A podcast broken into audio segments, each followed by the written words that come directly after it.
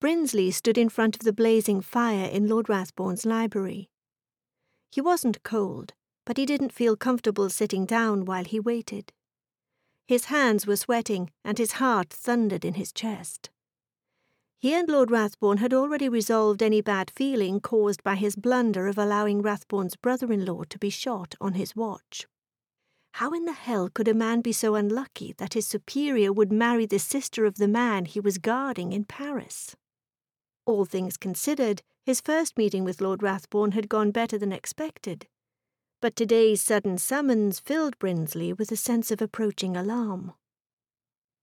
He turned to the sound of the door opening. Not Rathbourne, but Ashworth.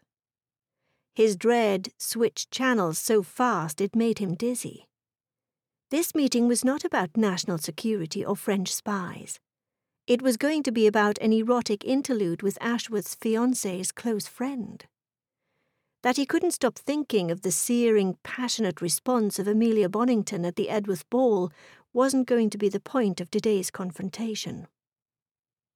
Ashworth. Best to take the initiative with men like Ashworth. I thought I was to meet Lord Rathbourne. You will be after I'm finished with you. Ashworth's chin was thrust forward and his shoulders squared. Brinsley's scowl deepened and his muscles tightened at Ashworth's rigid stance and threatening choice of words. Ashworth walked to the small table situated between the chairs in front of the fireplace. He poured himself a snifter of brandy. It was never a good sign when Ashworth didn't offer libations. Be seated. Ash pointed to one of the chairs. Ashworth had earned a reputation as a fearless undercover agent. He didn't look the least intimidated in the slightest by Brinsley's larger size.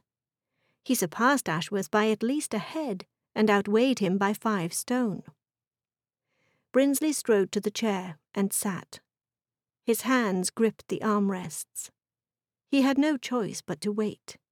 He surmised Ashworth's dark looks and barely controlled hostility were about a certain red haired vixen. Ashworth did not sit. Instead, he paced like a panther on the prowl, turning on him from a point before the fireplace.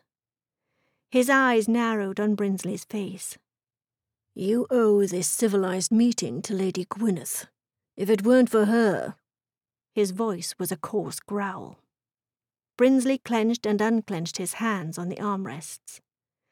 He'd like to see Ashworth try. Unlike Ashworth, he'd been in enough brawls to be unfazed by the possibility of a gentlemanly fight. Miss Amelia has made it clear to Lady Gwyneth that you didn't coerce her, and it was only the extreme emotions brought on by the incredible circumstances of the situation that made her weak to your advances. Advances? It took all of Brinsley's control to disallow Ashworth that it was the lady who initiated the embrace. But as a gentleman, he couldn't mention the fact that Amelia Bonington had pressed herself against him, seeking to be embraced, wanting to be kissed. Ashworth stepped closer to lean over him. My God, man, she's an innocent! Brinsley tried to control his response when he remembered the way Amelia's tongue had duelled with his in the passionate kiss. It was proof she was not so innocent, not after that kiss. And with your reputation, Ashworth's jaw tightened. What the hell? Brinsley bristled with the reminder that he still wasn't fit to be allowed in English society. It was a very difficult time for everyone. Yes, the strain was incredible for all of us when Lady Gwyneth disappeared, taken by the French in retaliation. But both ladies conducted themselves with incredible bravery and fortitude. Ashworth was pitiful the way his voice got wistful with the mention of his fiancée. He never understood what made brave men act like fools once they fell into a woman's web. Ashworth cleared his throat. The salient fact is that the lady has refused to have any connection with you. She made it quite clear to Lady Gwyneth that her interests lie elsewhere. Brinsley stiffened in his chair, ready to spring. Of all the nerve! Amelia Bonington had been willing to explore her virginal passion with him, but he wasn't good enough for anything beyond that.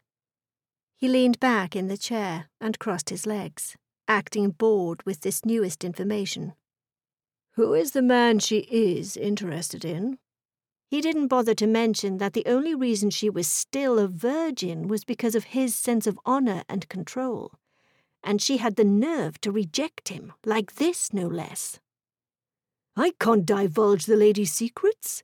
Lady Gwyneth would have my hide.